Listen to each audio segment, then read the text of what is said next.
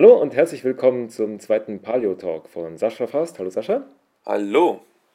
Und Konstantin Gonzales. Ja, ähm, beim letzten Talk, da haben wir ja uns noch ein bisschen nett unterhalten und heute haben wir ein etwas kontroverseres Thema aufgeschlagen. Das heutige Thema soll nämlich sein Kommerzialisierung.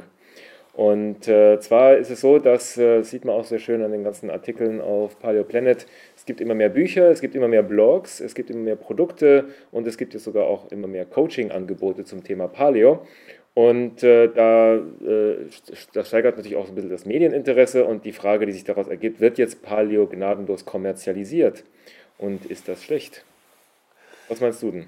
Ähm, ich sehe das sehr, sehr kritisch, weil ich Kommerzialisierung mhm. generell sehr kritisch sehe. Also es ist eine, ein unheimlich großer Druck dann auf dem Einzelnen, also auf dem, ähm, sage ich mal, Hersteller oder, ähm, also, oder Dienstleister dann eben, also je nachdem, ob Coach oder Autor äh, mhm. in dem Falle. Ähm, dann, ja, sag mal, dann von den, von den hehren Zielen, jemanden wirklich zu informieren oder jemanden wirklich zu helfen, hin, sag mal, zu der Orientierung, was das Geld angeht. Und dann kann man, äh, läuft man, oder ist der Druck groß, sag mal, einen Abstrich in der Qualität zu machen, einfach nur, weil man dann das vielleicht ein bisschen massentauglicher oder so machen kann. Okay. Und mhm. äh, ja, ich, das, das, heißt, das, ja. Mhm. Das heißt, du glaubst also, sobald Geld ins Spiel kommt, ist es vorbei mit Ehrlichkeit, mit richtig Leuten helfen, mit Qualität. Glaubst du, dass Geld äh, ein Produkt an sich schlecht macht? Ähm, es muss nicht zwangsläufig äh, das Produkt schlecht machen, aber ähm, sag mal, also wenn man den Markt als solchen betrachtet, dann wird ein, also ein kommerzialisierter Markt, wenn man so sagen kann, der, der muss mhm. damit rechnen, dass solche Leute in diesen Markt ähm, hineinkommen, die vor allen Dingen wegen des Geldes da drin sind und nicht wegen der Sache. Also ich meine, irgendwie, mhm. äh, irgendwie muss man ja sein Auskommen haben. Und wenn man halt Trainer ist oder Autor und, ähm, oder Sachbuchautor und mhm. schreibt darüber, mhm. also ich meine, ich bin ja hoffentlich irgendwann selbst äh, dann in der Position, aber ähm, also ich, ich finde es nicht schlecht, Geld für Leistung zu nehmen. Ich meine, jeder von uns verkauft irgendwas. Also jeder, der irgendwo arbeitet, verkauft seine wertvolle Lebenszeit an seinen Arbeitgeber und will natürlich dafür Geld haben. Und äh, deswegen finde ich das erstmal per se nicht verkehrt, äh, Geld zu nehmen. Ich finde es auch völlig okay, wenn man für Produkte Geld haben will. Ähm, wenn man Arbeit reingesteckt hat und sich die Mühe gemacht hat, sich da was auszudenken oder wenn man sich die Mühe macht, irgendwie ähm, Leistung zu erbringen, ist das für mich völlig okay, Geld zu verlangen. Ich denke, das ist auch ein gutes, guter Maßstab für Qualität. Also angenommen, dass es einen gewissen Markt gibt und dass es da gewissen, genügend Marktteilnehmer gibt, dann finde ich es okay, ähm, dass, es, äh, dass man Geld auch als Maßstab nimmt für Produkte, die besonders gut sind oder äh, auch zu sagen, naja, wenn etwas mehr Geld kostet und äh, es sein Geld wert ist, ähm, dann steckt da auch mehr Qualität dahinter. Ja, also das ist, also per, per se nichts Falsches und, oder sagen wir mal so, leider, also solange wir noch in dieser Wirtschaftsform leben, ist das eben mhm. der Zwang, dem wir uns unterwerfen müssen. Es sei denn, wir gehen wirklich einfach nur in den Wald und äh, ähm, wenden uns von all den Zivilisationen ähm, hier ab. Aber dann fangen wir an, in äh, Bucheckern zu zahlen oder was auch immer. okay, wenn, wenn, wenn Geld irgendwie inhärent menschlich ist und ähm, dann ja, aber ähm, ich, mein, ich sage nur, es ist halt ein großer Druck, der ähm, der dann in Richtung, ähm, also eine bestimmte Richtung halt geht. Also das grundsätzliche Problem von so einer Monetarisierung ist eben, dass Geld dann auf einmal der Leitwert wird und dasjenige, mhm. was mehr Geld bringt, eben sich auch mehr durchsetzt, weil die Leute natürlich dann auch ähm, mehr Mittel zur Verfügung haben, um ihre Produkte zu vermarkten und dergleichen. Mhm. Und das mhm. muss nicht unbedingt das Produkt sein, was ähm, äh, die höchste Qualität hat. Mhm. Und ähm, deswegen ist, sag mal, die Kommerzialisierung, egal von welchem Lebensbereich, erstmal auf jeden Fall eine sehr große Herausforderung und mhm. der Anschluss an eine Kultur, wie wir sie heute erleben, sag mal, wo ich behaupte, dass sie kränkelt. Also dass sie kränkelt an ähm, mhm. bestimmten mhm. ja, Problemen, die halt das Geld mit sich bringt oder die Arbeitswelt mit sich bringt. Glaubst du, dass die Qualität von, ich sag mal, Blogs, Produkten, Büchern, ähm, Angeboten schlechter wird, wenn sie kommerziell sind, versus Produkte, die jetzt kostenlos sind? Ähm, nein, also ich meine, wenn man das gleiche Produkt ähm, nimmt, also sagen wir mal, man würde jetzt einfach, du würdest jetzt für deinen Blog einfach Geld nehmen, also in irgendeiner Form, dann mhm. würde der Inhalt nicht schlechter werden. Aber wenn man den Markt als solchen betrachtet.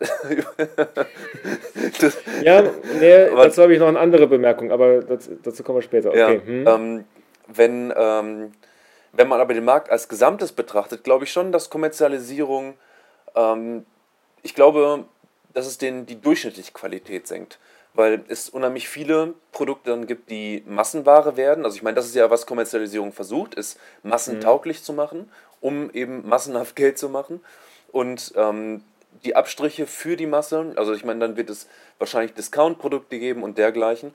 Und ähm, das senkt dann die durchschnittliche Qualität. Ich meine, man kann auch darüber streiten und sagen, okay, wenn es gibt, mhm. es wird dann eine, eine, ähm, eine, Aufwächerung geben. Also es wird vielleicht mehr schlechte Produkte geben, aber gleichzeitig auch mehr sehr gute Produkte dann. Das glaube ich auch. Ja. Ähm, ich, sag, ich bin also ich glaube, ich, ja, ich glaube nicht, dass es zwangsläufig in Richtung Massenware ausartet. Also ich beobachte zum Beispiel, dass es für alle möglichen Produkte auf dem Markt ähm, zwei Enden gibt, also zwei also es, wenn, wenn man das Ganze als, als schwarz-weiß betrachtet, es gibt ein schwarz und es gibt weiß.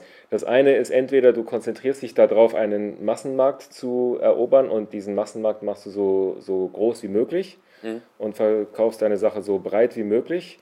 Ähm, nehmen wir mal Massenzeitungen, die versuchen, ganz Deutschland zu, zuzupflastern mit, mit ihren Zeitungen. Ähm, und auf dem anderen Ende des Spektrums gibt es natürlich Produkte, die versuchen, möglichst hohe Qualität zu liefern und diese Qualität sich dann äh, und nehmen dafür in Kauf, dass sie damit auch weniger Leute adressieren, aber dafür pro Nase mehr kassieren oder zumindest mal pro Ausgabe des Produktes teurer sind. Das wäre dann zum Beispiel eben das äh, Boutique-Blättchen, das nur an eine ausgesuchte Leserschaft verteilt wird und dafür kostet jede Ausgabe 10 oder 15 Euro oder was auch immer.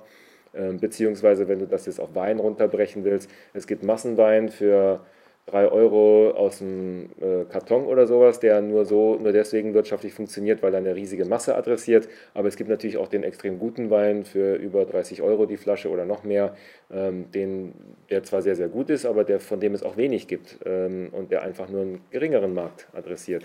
Ich glaube, dass man das auch bei Paleo-Produkten beobachten kann, dass es Paleo-Produkte gibt, die mehr so naja, schwimmen wir mal mit auf der Paleo-Welle sind und dann gibt es die Paleo-Produkte, die jetzt versuchen, viel Energie, äh, Zeit, Gedanken, aber auch, auch, auch Forschung reinzustecken, um jetzt herauszufinden, was ist eigentlich das richtige Produkt für den Markt.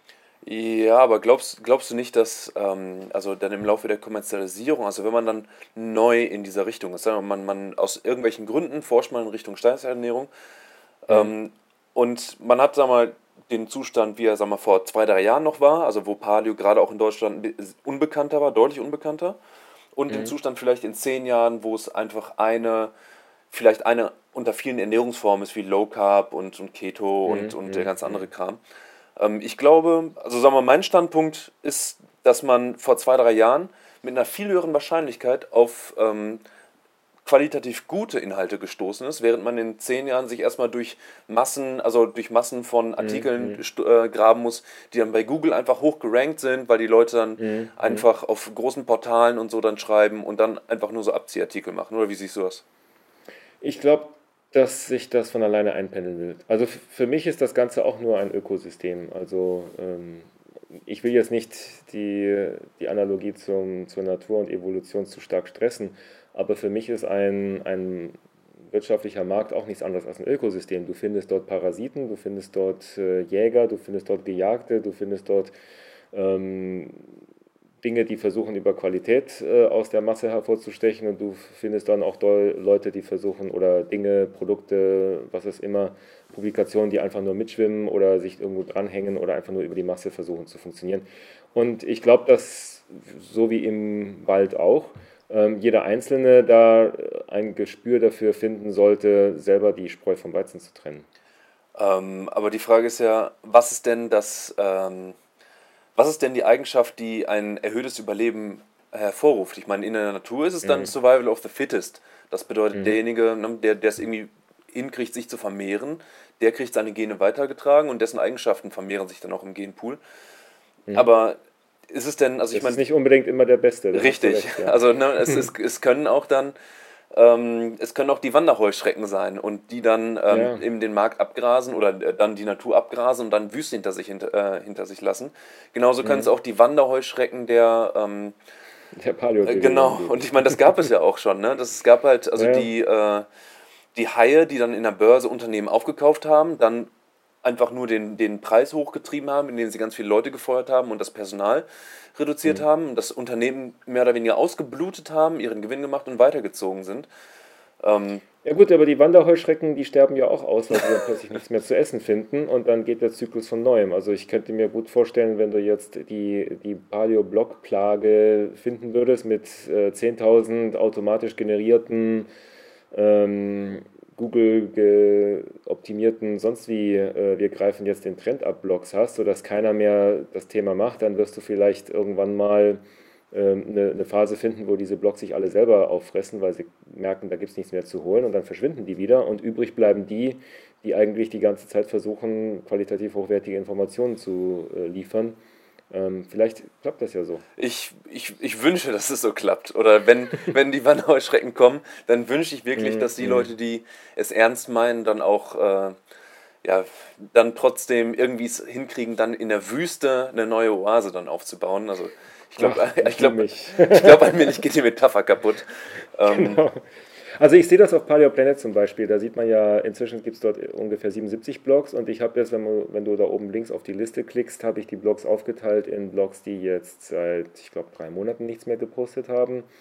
Die sind weiter unten auf einer eigenen Liste und die Blogs, die jetzt regelmäßig posten. Und wenn man sich so, sage ich mal, ein paar Blog-Leichen anguckt, ähm, dann ist da auch alles vertreten. Dann gibt es dort auch ähm, Blogs, die einfach nur mal so drei Artikel geschrieben haben und dann wieder verschwunden sind, weil sie gemerkt haben, dass es doch nicht so richtig ähm, einfach ist, immer wieder äh, guten Content zu produzieren. Und dann gibt es dann auch die Mitläufer-Blogs, die irgendwann mal aufgegeben haben. Mhm. Ähm, aber ich will jetzt nicht schlecht machen oder sowas. Ich denke, das wird sich von alleine einpendeln.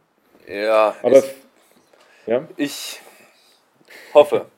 Ich hoffe. Stimmt nicht. Ich hoffe, also ich, ich äh, bin pessimistisch, aber ähm, ich tue so, als würde ich hoffen. Okay.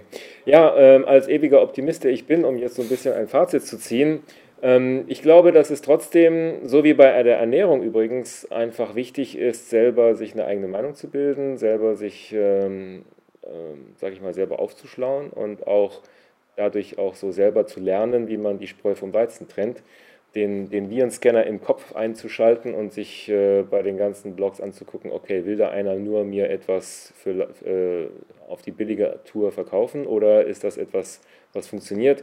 Beziehungsweise wenn man jetzt eins der vielen äh, wie, aus, wie Pilze aus dem Boden schießenden Angebote anguckt, ob das jetzt Coaching ist, ob das jetzt Produkte ist oder ob das jetzt Nahrungsergänzungsmittel sind oder was auch immer, dass man da das Ganze sich einfach mal mit so ein bisschen gesunder, aber nicht übertriebener Skepsis anguckt und dann versucht herauszufinden, naja, ist das jetzt jemand, der wirklich versucht, was zu bewegen ähm, oder ist das einfach nur ein Mitläufer?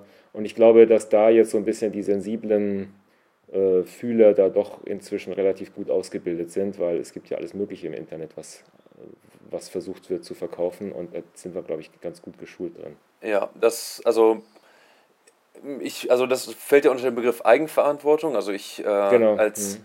als sag mal, Kritiker des, des ähm, Systems, was so ist, sage ich, das darf auf keinen Fall ablenken von der Verantwortung, die man als ähm, mhm. Produzent hat, also als, äh, als Coach, als Autor oder was auch immer, dann ja. in, jetzt in ja, dem Fall. Recht, ja. Mhm. Aber ähm, ja, also mein, also mein Ratschlag, also ich formuliere es einfach mal als Ratschlag ist, ähm, mhm. dass man wirklich sich auch darin bilden sollte, ähm, solche Dinge zu erkennen, also vorsichtig nachzuforschen und nicht nur, weil mhm. jemand äh, drei Begriffe auf Latein oder so verwendet, dem einfach Glauben zu schenken oder weil unten ein paar mhm.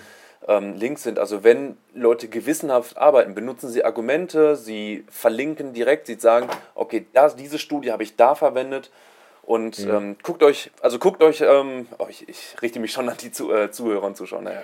Äh, guckt, ja, ist doch gut. guckt euch einfach ähm, die ähm, Wichtigste. Die Art der Studien an. Also ich meine, man muss da nicht, mhm. man muss da nicht zwangsläufig ähm, wissen, also was genau da ist.